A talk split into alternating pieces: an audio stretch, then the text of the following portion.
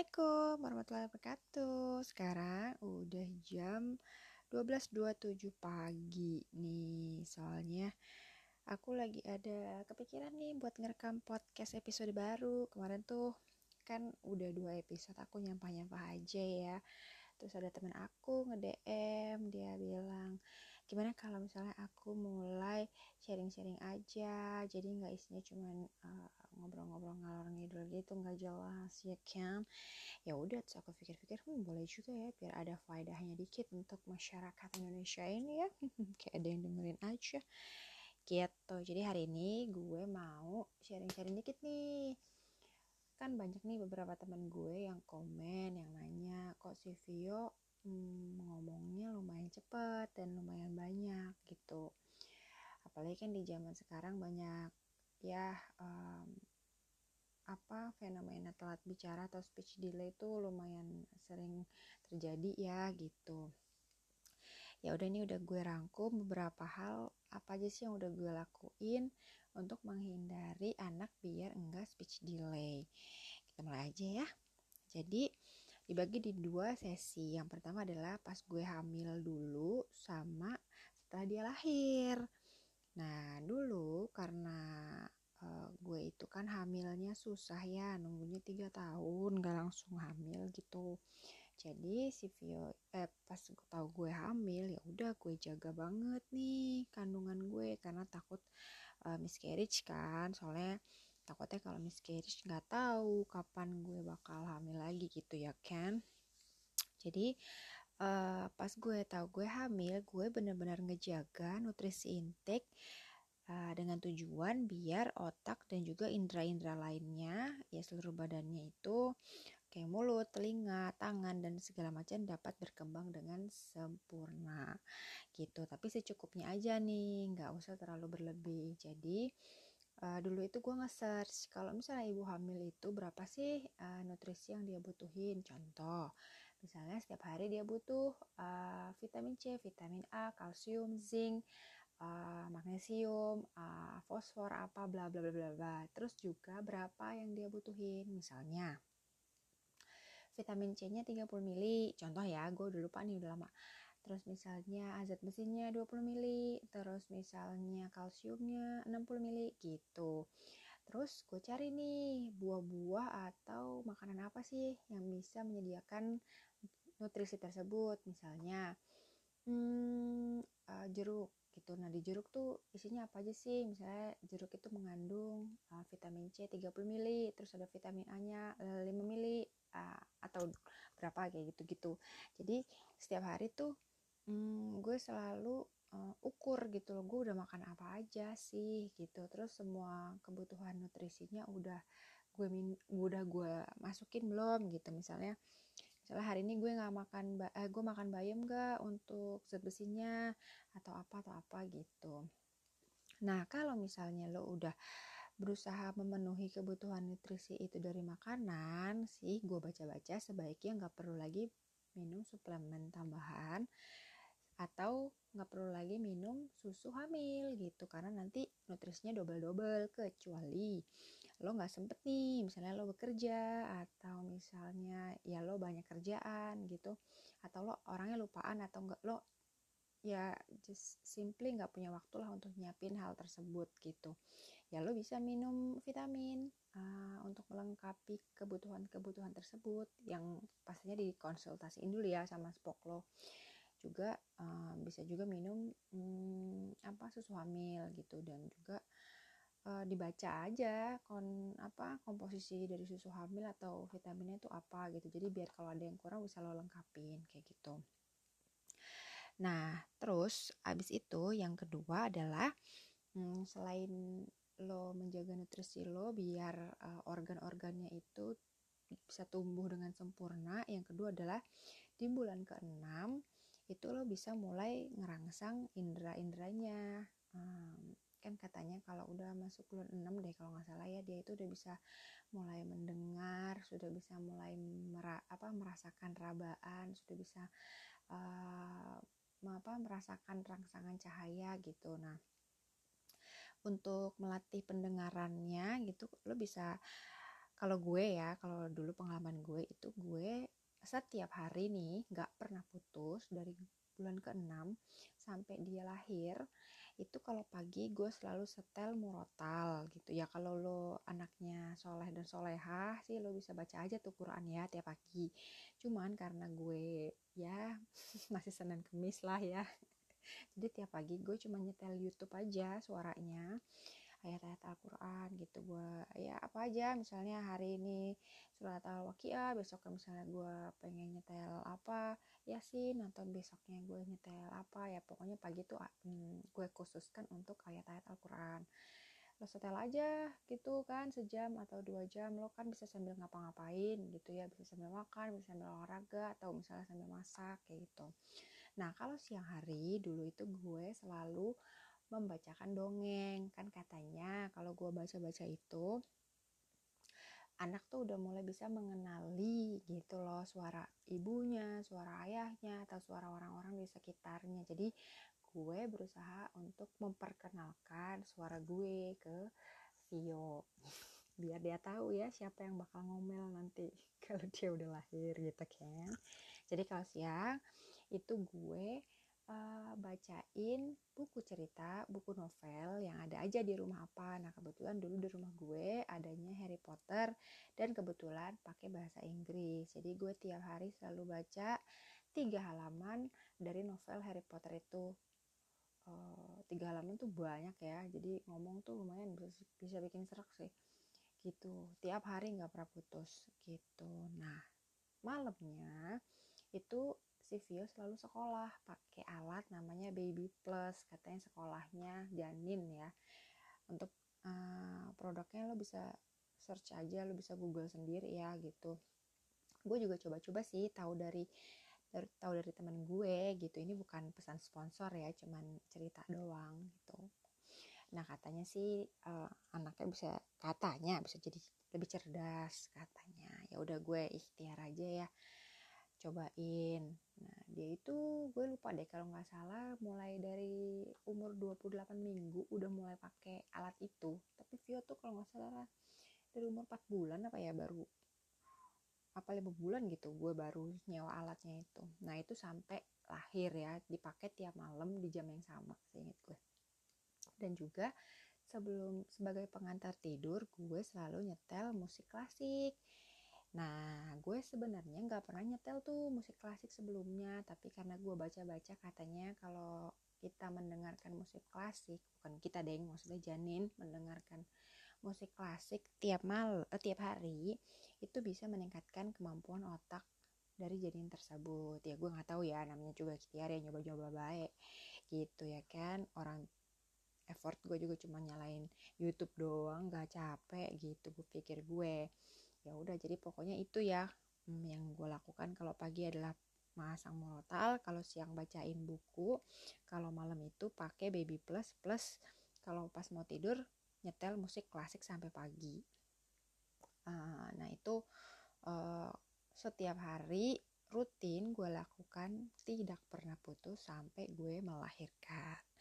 Nah kita masuk tahap kedua nih ketika dia sudah lahir gitu. Nah gue karena emang uh, kebiasaan ya gue udah kebiasaan ya maksudnya di hari-hari gue tiap hari tuh gue selalu bikin to-do list hari ini tuh mau ngapain mau ngapain gitu. Dan gue nah ya udah kebiasaan aja punya target-target gitu loh. Gue mau ngapain gue mau ngapain gue mau achieve apa. Nah sama nih kalau misalnya bocah anak itu kan dia punya milestone ya yang bisa di achieve yang sewajarnya uh, bisa dilakukan di umur-umur tertentu nih. Nah itu selalu gue pantengin gitu selalu ada di handphone gue gitu. Dia uh, bulan ini harus bisa apa? Bulan ini harusnya udah bisa apa? Bulan ini udah bisa apa? Gitu. Jadi gue tahu apa yang harus gue stimulus setiap bulan.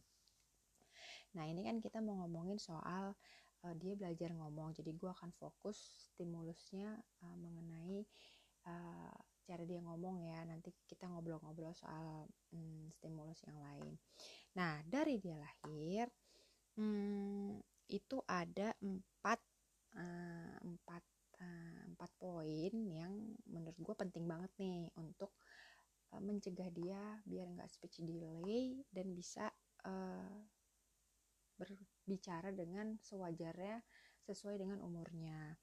Nih, yang pertama adalah constantly ajak uh, anak lo untuk ngomong sama semua orang yang ada di dekatnya gitu. Jadi uh, dari dia lahir semua yang ada di dekat dia ya khususnya ya ya yang yang ngasuh ya gitu. Ya kalau misalnya yang ngasuh lu ya lu. Kalau misalnya yang ngasuh neneknya ya neneknya kalau yang ngasuh uh, neneknya ya neneknya gitu. Uh, plus orang-orang yang ada di sekitarnya dia yang berinteraksi sama bayi itu untuk rajin ngajak dia ngomong gitu. Emang ya kayak orang gila ya ngajak bayi merah ngomong gitu kayak uh, Vio mau makan nggak? Vio haus nggak? Vio lapar nggak? Nah, nah kayak gitu-gitu. Tapi nggak bubbling ya nggak yang cuman utuk utuk utuk pukuk pukuk puk gitu. Nah kadang-kadang kan gue perhatiin juga banyak juga orang yang cuman misalnya ya dia gendong gitu tapi dia gendong aja nggak ngajak ngobrol gitu. Atau misalnya dia gendong tapi ngomongnya sama orang nggak sama bayinya. Atau enggak dia nonton TV atau main handphone nanti anaknya nangis baru disusuin lagi terus ditaruh gitu. Jadi interaksi omongannya itu tidak banyak gitu. Nah mungkin yang kalau dari pengalaman gue sih ini sebenarnya kebetulan ya kebetulan karena Vio itu adalah cucu pertama terus juga ponakan pertama terus juga anak pertama gue. Uh, terus juga kebetulan sampai dia 8 bulan itu kan gue tinggalnya di rumah nyokap. Jadi kan orangnya banyak gitu ya.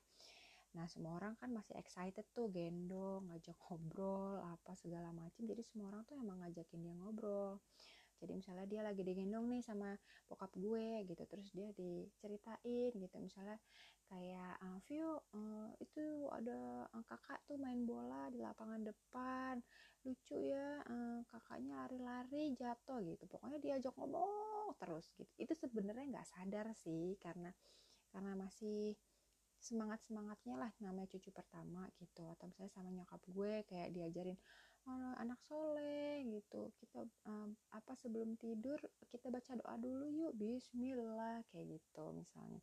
Atau sama gue karena anak pertama kan ya.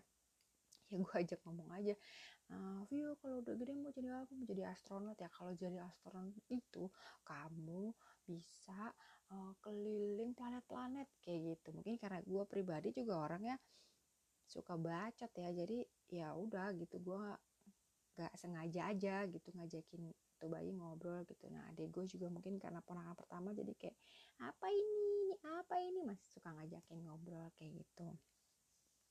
Itu yang pertama adalah uh, constantly ngajak dia ngomong uh, sama lo sama pengasuhnya dan juga orang-orang yang ada di deketnya gitu. Terus yang kedua adalah hmm, no gadget at all sampai 18 month. Nah, kalau sampai 18 month itu gue baca di uh, apa handbooknya WHO ya. Ya ya gitulah emang gue agak berlebihan. gue ngeprint uh, handbooknya WHO dan juga eh enggak ngeprint sih maksudnya di PD, uh, eh, PDF di handphone. Gue punya uh, apa namanya handbooknya WHO juga IDAI gitu loh. Nah, paparan apa anak itu katanya baru boleh terkena paparan uh, YouTube atau TV itu paling cepat adalah 18 bulan dan itu pun paling lama cuma satu bulan gitu. Nah kalau gue pribadi itu gue baru ngasih dia kebetulan emang 18 bulan tapi juga karena pas 18 bulan itu Vio udah bisa ngerangkai 2 sampai 3 kalimat jadi gue ngerasa oh at least dia udah bisa ngomong nih dia udah bisa ngomong udah bisa ngerangkai 2 sampai tiga kata jadi kalimat kayaknya dia udah mulai bisa deh gue kasih gue kenalin ke YouTube deh atau ke uh, eh, TV gitu. Tapi sebelum 18 bulan itu di rumah gue sama sekali nggak nyalain TV saat ada dia. Jadi kalau misalnya dia ada di kamar ya apa namanya ya orang mau nonton TV di luar di ruang tamu boleh aja ya gitu. Tapi kalau ada anak gue di ruangan itu kalau ada Vio di ruangan itu sama sekali nggak boleh nyalain YouTube dan nggak boleh nyalain TV sama gue pasti gue matiin gitu. Jadi dia sampai 18 bulan tuh dia bener-bener nggak ngerti konsep YouTube konsep TV jadi kalaupun pas sebelum gue kenalin itu gue nyalain TV dia nggak nggak direken gitu loh dia nggak nontonin TV itu gitu dia ngelengos aja ngerjain yang lain. Atau kalau gue kasih lihat YouTube gitu dia pergi aja gitu nggak dilihat handphonenya karena dia nggak tahu itu barang apa gitu. Karena nggak dibiasain uh, dari kecil dari bayi kayak gitu. Nah terus pas bulan uh, ke-18 pertama kali banget gue kenalin video sama YouTube itu gue kasih video-video uh, yang non cerita gitu loh. Jadi isinya cuma satu gambar dan satu kata kayak alfabet atau colors atau hewan kayak gitu. Uh, jadi nggak nggak nggak nggak pergantian. Kan gue baca nih katanya yang bikin anak itu jadi ya bisa mem, mem, yang bisa risky lah gitu mengakibatkan anak itu jadi speech delay karena pergantian gambar yang terlalu cepat gitu.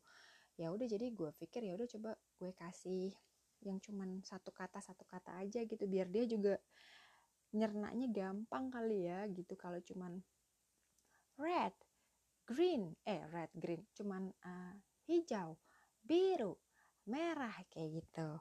Nah terus hmm, apa namanya ada hal-hal yang penting nih menurut gue. Punten maaf nih. Tengah malam. Aduh masuk lagi nih kayak bocor nih gelegean gue. Malam nih udah jam setengah satu bukannya molor ngomong baik ya kan? Anyway nih gue mau kasih beberapa hal yang menurut gue penting banget nih. Gue gue ngelakuin ini karena gue belajar lah dari hasil ngobrol sama ibu-ibu lain yang lebih dulu punya anak dibanding gue sama tante-tante gue sama om-om gue gitu. Yang pertama adalah saat lo ngasih gadget nggak boleh kasih video-video um, yang beda bahasa sama bahasa ibunya ya kan? Misalnya lo sehari-hari ngomong bahasa Indonesia jadi jangan lo kasih bahasa Inggris gitu.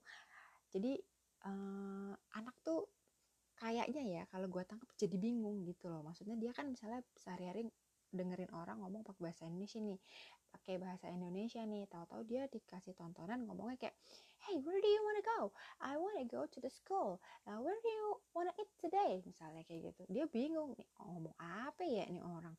Ini TV apa YouTube ngomong apa ya? Gitu. Jadi ya apa namanya ha, ya gue ini ini gue nggak tahu ini cuma asumsi gue aja gitu.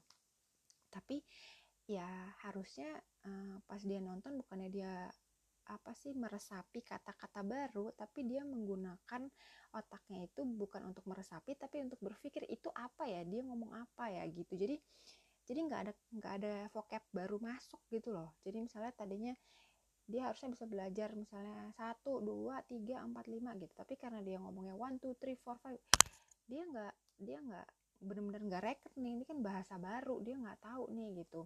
Tapi kan tadinya gue pikir ya kalau misalnya bahasanya masih familiar eh, maksudnya bahasanya familiar dan apa nggak susah kayak cuma satu kata satu kata gitu harusnya dia bisa nyerna ya gitu.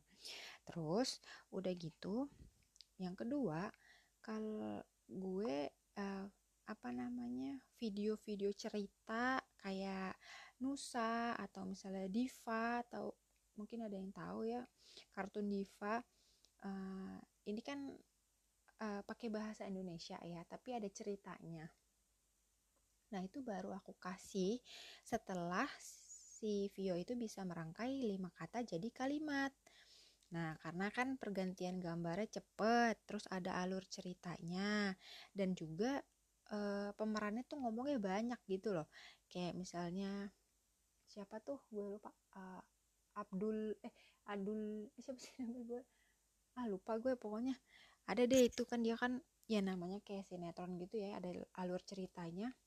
Nah itu kan banyak gitu. Jadi kalau dia belum bisa membuat merangkai kata atau kalimat e, menjadi kalimat panjang gue asumsi gue adalah harusnya dia belum bisa mencerna juga kalimat panjang nih gitu. Jadi ya disesuaikan aja gitu loh tontonannya dan juga capability-nya gitu. Jadi pas dia baru bisa ngomong dua tiga kata jadi kalimat ya dikasihnya ya yang satu atau dua kata aja. Nah kalau misalnya dia udah bisa bikin kalimat panjang baru dikasih video dengan kalimat-kalimat panjang kayak gitu. Dan tetap pakai bahasanya bahasa Indonesia gitu. Itu itu uh, dia umur dua tahun. Dua tahun tuh udah bisa ngerangkai kalimat panjang ya yang terdiri dari lima kata atau lebih gitu.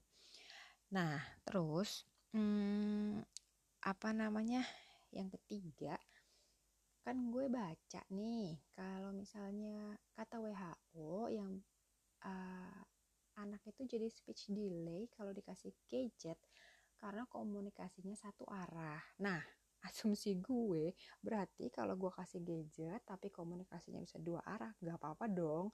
Ya enggak sih? Nah ini kan masalah kan timbul kalau misalnya kita ngasih gadget untuk membantu kita mengerjakan hal yang lain. Jadi si anak itu tidak diawasi kan? Jadi dia fokus dengan layarnya jadi komunikasinya satu arah aja. Tapi harusnya asumsi gue lagi ya uh, kalau misalnya kita jadikan gadget itu menjadi alat bantu atau media peraga anak untuk belajar, harusnya nggak ada masalah dong. Contoh, misalnya gue kasih si video uh, videonya Baby Bus yang bahasa Indonesia. Nah, Baby Bus itu uh, nanti uh, search sendiri ya di YouTube biar tahu tuh yang gue omongin apa. Nah, Baby Bus itu pemerannya itu hewan-hewan gitu. Dan juga mereka selalu role play uh, jadi polisi atau misalnya jadi sopir truk atau misalnya jadi uh, pengasuh bayi atau misalnya jadi uh, apa namanya ya banyak lah dia berubah-berubah gitu perannya. Jadi uh, saat anak menonton itu pengawasnya apa namanya bukan pengawas apa bahasa pengasuh. Pengasuhnya itu juga harus banyak bacot sih. Jadi sambil nerangin misalnya kayak gue nyetelin baby bus nih. Jadi gue ngomong nih oh itu namanya Kiki sama Miu Miu ya? Kiki sama Miu Miu itu hewan apa ya? Oh iya itu hewan panda ya. Oh, kalau hewan panda itu badannya warna apa sih? Oh, warna white sama wa eh warna putih sama warna hitam kayak gitu. Terus oh ini siapa ya? Oh ini hewan apa ya? Oh kalau ini hewan kudanil warnanya apa ya kudanil oh warnanya abu-abu. Nah jadi dan udah gitu yang gue lakukan adalah setelah gue jelasin gue tanya kayak ya kayak guru gitulah. Jadi misalnya kayak eh tadi miu miu hewan apa ya dek? Hmm, hewan panda apa apa ya uh, apa sapi ya? Apa ya? Hewan apa ya? Nah di satu titik anak akan jawab loh gitu.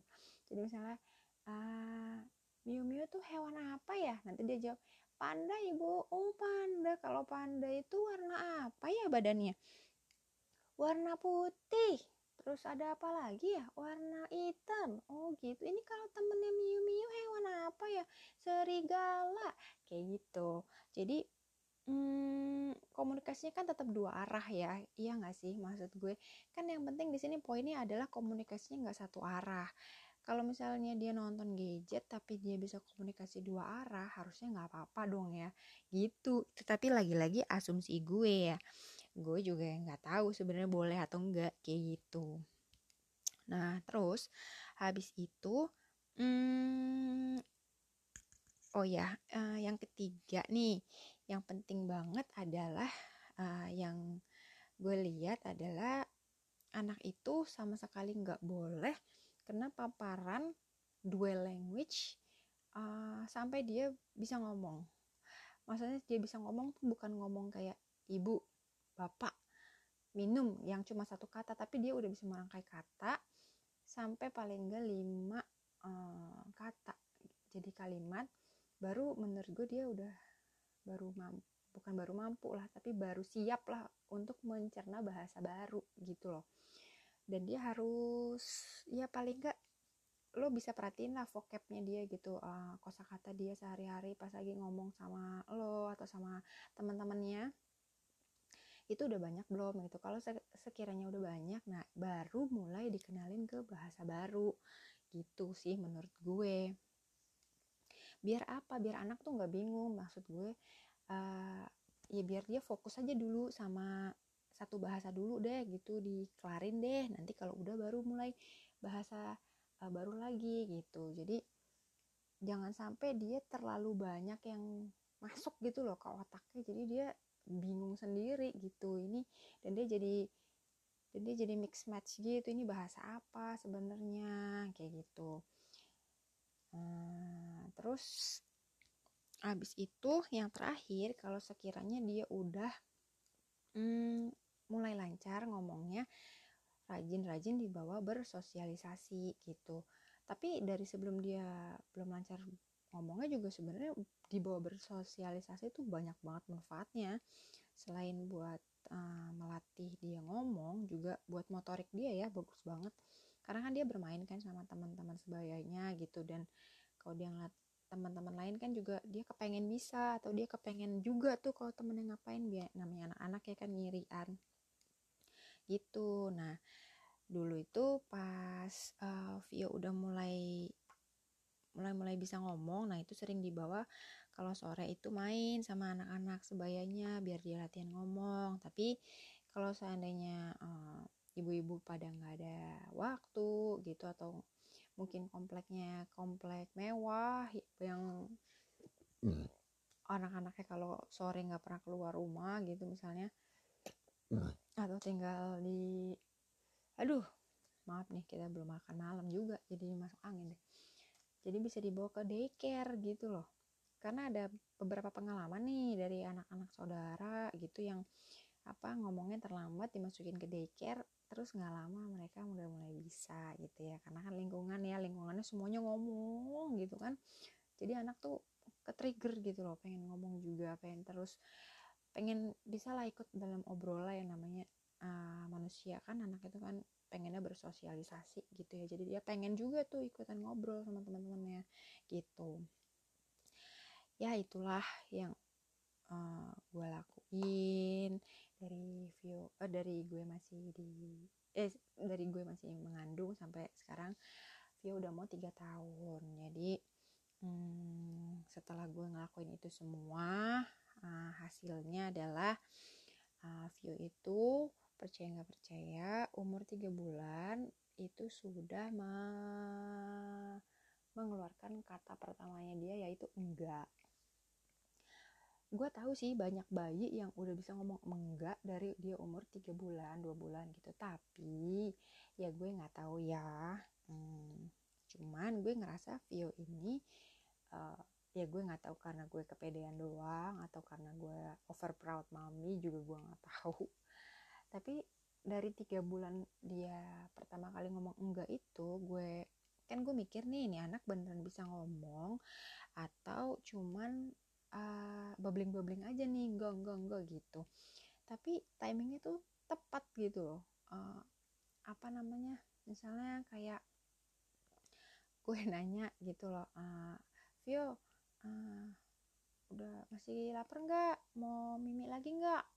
Terus dia jawab enggak kayak gitu. Dia menjawab dia menjawab di saat-saat di momen-momen yang tepat gitu. Jadi at some point akhirnya gue mikir kayak nih anak kayak beneran ngomong deh. Bukan cuman uh, ya gitu bubbling-bubbling doang deh. Kayaknya dia beneran nanggepin omongan gue deh kayaknya gitu dengan satu kata yang dia bisa itu gitu. Terus akhirnya dia tiga bulan udah bisa ngomong kata pertamanya. Terus akhirnya kosa katanya vocabnya naik nambah. Tahu-tahu bisa ngomong bapak. Kata keduanya tuh bapak karena dia sering denger gue manggil bapak gue. Karena kan gue tinggal di rumah nyokap ya. Jadi dia nggak bisa ngomong uh, jadi dia nggak bisa ngomong papa tapi ngomong bapak dulu. Jadi dia bisa enggak dia ngomong bapak. Terus habis itu dia ngomong ibu. Gitu nambah nambah nambah pas umur satu tahun dia udah punya vocab lumayan banyak. Uh, kayak misalnya dia udah bisa ngomong minum emam mau pergi. Gitu dia udah bisa. Uh, terus umur 18 bulan itu dia vocabnya udah tambah banyak tambah banyak. Dan dia udah bisa ngerangkai uh, sampai tiga kata jadi kalimat. Misalnya ibu mau minum uh, ibu mau ke mana? gitu. Vio mau ikut gitu. Dia udah bisa uh, itu umur 18 bulan. Terus habis itu umur 2 tahun uh, itu dia alhamdulillah sudah bisa merangkai 5 kata menjadi kalimat gitu ya. Kayak gimana? Mungkin sering ngeliat sering nonton ya kan di insta story gue sering banget gue videoin view gitu. Sebenarnya bukan apa apa sih cuman gue ngerasa kalau gue sering posting di medsos ya namanya medsos kan dia apa ya nggak pernah hilang ya jejaknya gitu. Jadi gue beberapa kali kehilangan memory card dan gue ngerasa sedih banget. Jadi karena gue sering posting di medsos jadi paling gak gue adalah uh, fit apa foto-foto dia pas masih bayi pas baru lahir apa gitu. Kalau coba kalau nggak gue posting ya kan memory card gue rusak habis deh gitu. Anyway balik lagi. Dia dua tahun udah bisa ngerangkai kalimat dengan lima kata atau lebih. Tapi sampai dia uh, umur segitu umur dua tahun itu dia bener-bener belum diajarin bahasa lain selain bahasa Indonesia. Gitu. Nah di umur dua setengah tahun dia mulai nyanyi hmm, dan mulai bisa bahasa Inggris dasar. Jadi setelah umur dua tahun itu gue baru nih mulai uh, setelah dua tahun kan dia udah bisa nih bikin kalimat panjang. Nah habis itu gue baru nih nyanyi hmm, ngajakin dia nyanyi mulai ngedongengin dia cerita mulai bacain dia buku. Sebelumnya sih sebelum dua tahun enggak nggak pernah cuma bener cuma ngobrol-ngobrol aja atau YouTube YouTube dasar gitu doang. Uh, nah setelah dua tahun gue mulai nyanyi. Jadi nyanyi aja. Jadi uh, si pengasuhnya tuh gue maksudnya kan ini yang ngasuh gue. Jadi gue tuh nyanyi terus sepanjang hari. Kayak kaset rusak tadinya misalnya nyanyi uh, cicak-cicak di dinding terus abis itu gue nyanyi pelangi-pelangi abis itu gue nyanyi uh, balanku ada lima terus gue nyanyi naik naik naik ke puncak gunung kayak gitu. Udah tuh dia kan dengerin aja tuh gue nyanyi lama-lama dia bisa nyautin kata-kata terakhirnya misalnya balonku ada terus dijawab lima terus disautin gitu. Rupa-rupa terus disautin warnanya gitu. Terus lambat laun lama-lama dia bisa tuh. Gue cuman sebutin satu kata awalnya kayak balonku. Terus dia yang nyebutin kata belakangnya ada lima gitu. Nah terus lama-lama jadinya dia apal deh semuanya gitu. Nah setelah si Vio bisa beberapa lagu dua lagu tiga lagu baru hmm, saat itulah gue ngerasa oke okay, nih anak kayaknya udah siap deh gue ajarin bahasa lain selain bahasa Indonesia. Gitu. Ya pulang dah gue belum kelar lagi ngerekamnya. Udah selesai. Ya tunggu ya. Suami Eke pulang nih. Saya masih ngomong lagi bikin podcast. Itu apa yang? Oh gitu. Ya udah mandi dulu gih aku dikit lagi kelar nih. Gitu. Terus tunggu ya guys. Tungguin suami Eke masuk dulu kamar mandi guys. Malu guys saya tunggu dia sebelum ditutup guys pintu. Ah dia keluar lagi. Apa? HP siapa? Gak tahu aku teh nggak nggak pegang pegang oh di tasku nih tasnya di sini nih. Sini. Ah udah dilanjutin. Baterainya tinggal tiga persen guys. Nah ya udah jadi itu patokan gue tuh waktu itu buat mulai ngajarin dia bahasa Inggris dasar kayak misalnya counting one two three four five gitu. Terus atau enggak colors mulai ngajarin bahasa Inggrisnya. Hijau apa? Green bahasa Inggrisnya. Merah apa? Red bahasa Inggrisnya. Ungu apa? Purple gitu. Gitu. Jadi ya gue sesuaiin lah. Kira-kira dia udah mampu belum ya? Kalau dia udah mampu bahasa Indonesia barulah kita upscale lagi ke bahasa lain gitu sebenarnya kalau gue lihat rekomendasi Idai baru boleh lima tahun atau tujuh tahun kalau nggak salah. Cuma menurut gue kayak kill lah nanti kalau mau masuk sekolah dia belum bisa telat banget. Pasti ini teman-temannya umur segitu yang pada sekolah-sekolah internasional udah pada bisa kan? Ya udahlah gue kan nggak inter sekolah internasional ya udah budian channel aja lah. Kalau timbang one two three bisa lah gue.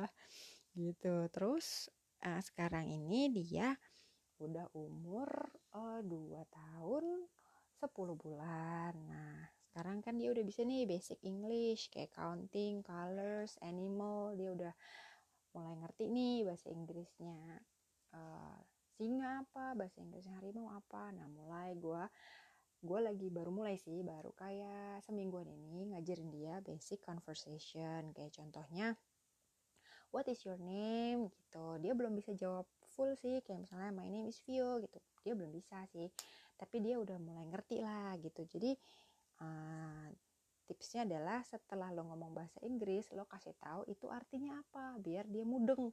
Karena awalnya gue salah nih awalnya gue ngomong bahasa Inggris dong nggak dijawab jawab sama dia. Ya iyalah dia kagak mudeng gue ngomong apaan ya kan? Jadi caranya adalah misalnya what is your name? Siapa namamu? Namamu siapa? What is your name?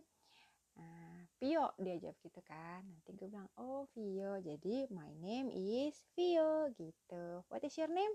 Vio gitu dia ngerti tuh what is your name artinya nama kamu siapa gitu tapi dia belum bisa sih jawab panjang sekarang ya itu masih ke depan lah ya masih panjang lah dia baru dua tahun 10 bulan masih ada tahun-tahun selanjutnya gitu lah nah terus misalnya kayak uh, what color is this gitu dia udah bisa jawab terus uh, kasih tahu ini warna apa Vio what color is this ini warna apa sambil tunjuk barangnya oh pink atau misalnya grey atau misalnya green, purple gitu. Nanti habis itu lo ulang aja terus. Kuncinya adalah kalau ngajarin bahasa lain adalah setelah bahasa Inggrisnya atau bahasa lain ya, misalnya bahasa Jepang atau Korea terserah. Setelah bahasa uh, asingnya, terus artinya, terus diulang seribu kali. Gitu.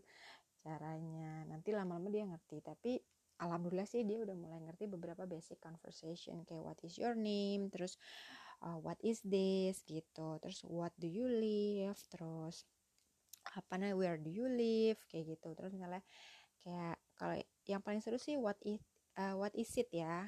Misalnya kan dia misal main ya gue tanya what is it? What is it? Sambil ditunjuk-tunjuk mainannya. Nanti dia jawab oh ini truck ini dump truck yang ini cars yang ini misalnya fire truck gitu. Gitu. Pertanyaannya sih cuma simpel-simpel aja gitu ya nantilah. Nah berkembang sedikit demi sedikit sesuai dengan waktunya lah gitu. Kita aja deh guys. Kalau misalnya ada yang mau ditanyain boleh di DM aja lewat Instagram. Uh, atau mau ngobrol-ngobrol boleh aja cek Instagram Eke gitu. Eke cukup banyak waktu luangku guys lagi-lagi ya tiap anak itu punya uh, perkembangan kelebihan kekurangan yang beda-beda namanya manusia ya pasti punya kekurangan kelebihan Allah udah ciptain tiap anak itu beda gitu gue sih juga sharing sesuai pengalaman gue aja gue nggak bukan expert di bidangnya gue cuman sharing pengalaman aja sekali lagi gitu Oke deh, sampai ketemu di episode selanjutnya. Assalamualaikum warahmatullahi wabarakatuh. Dah.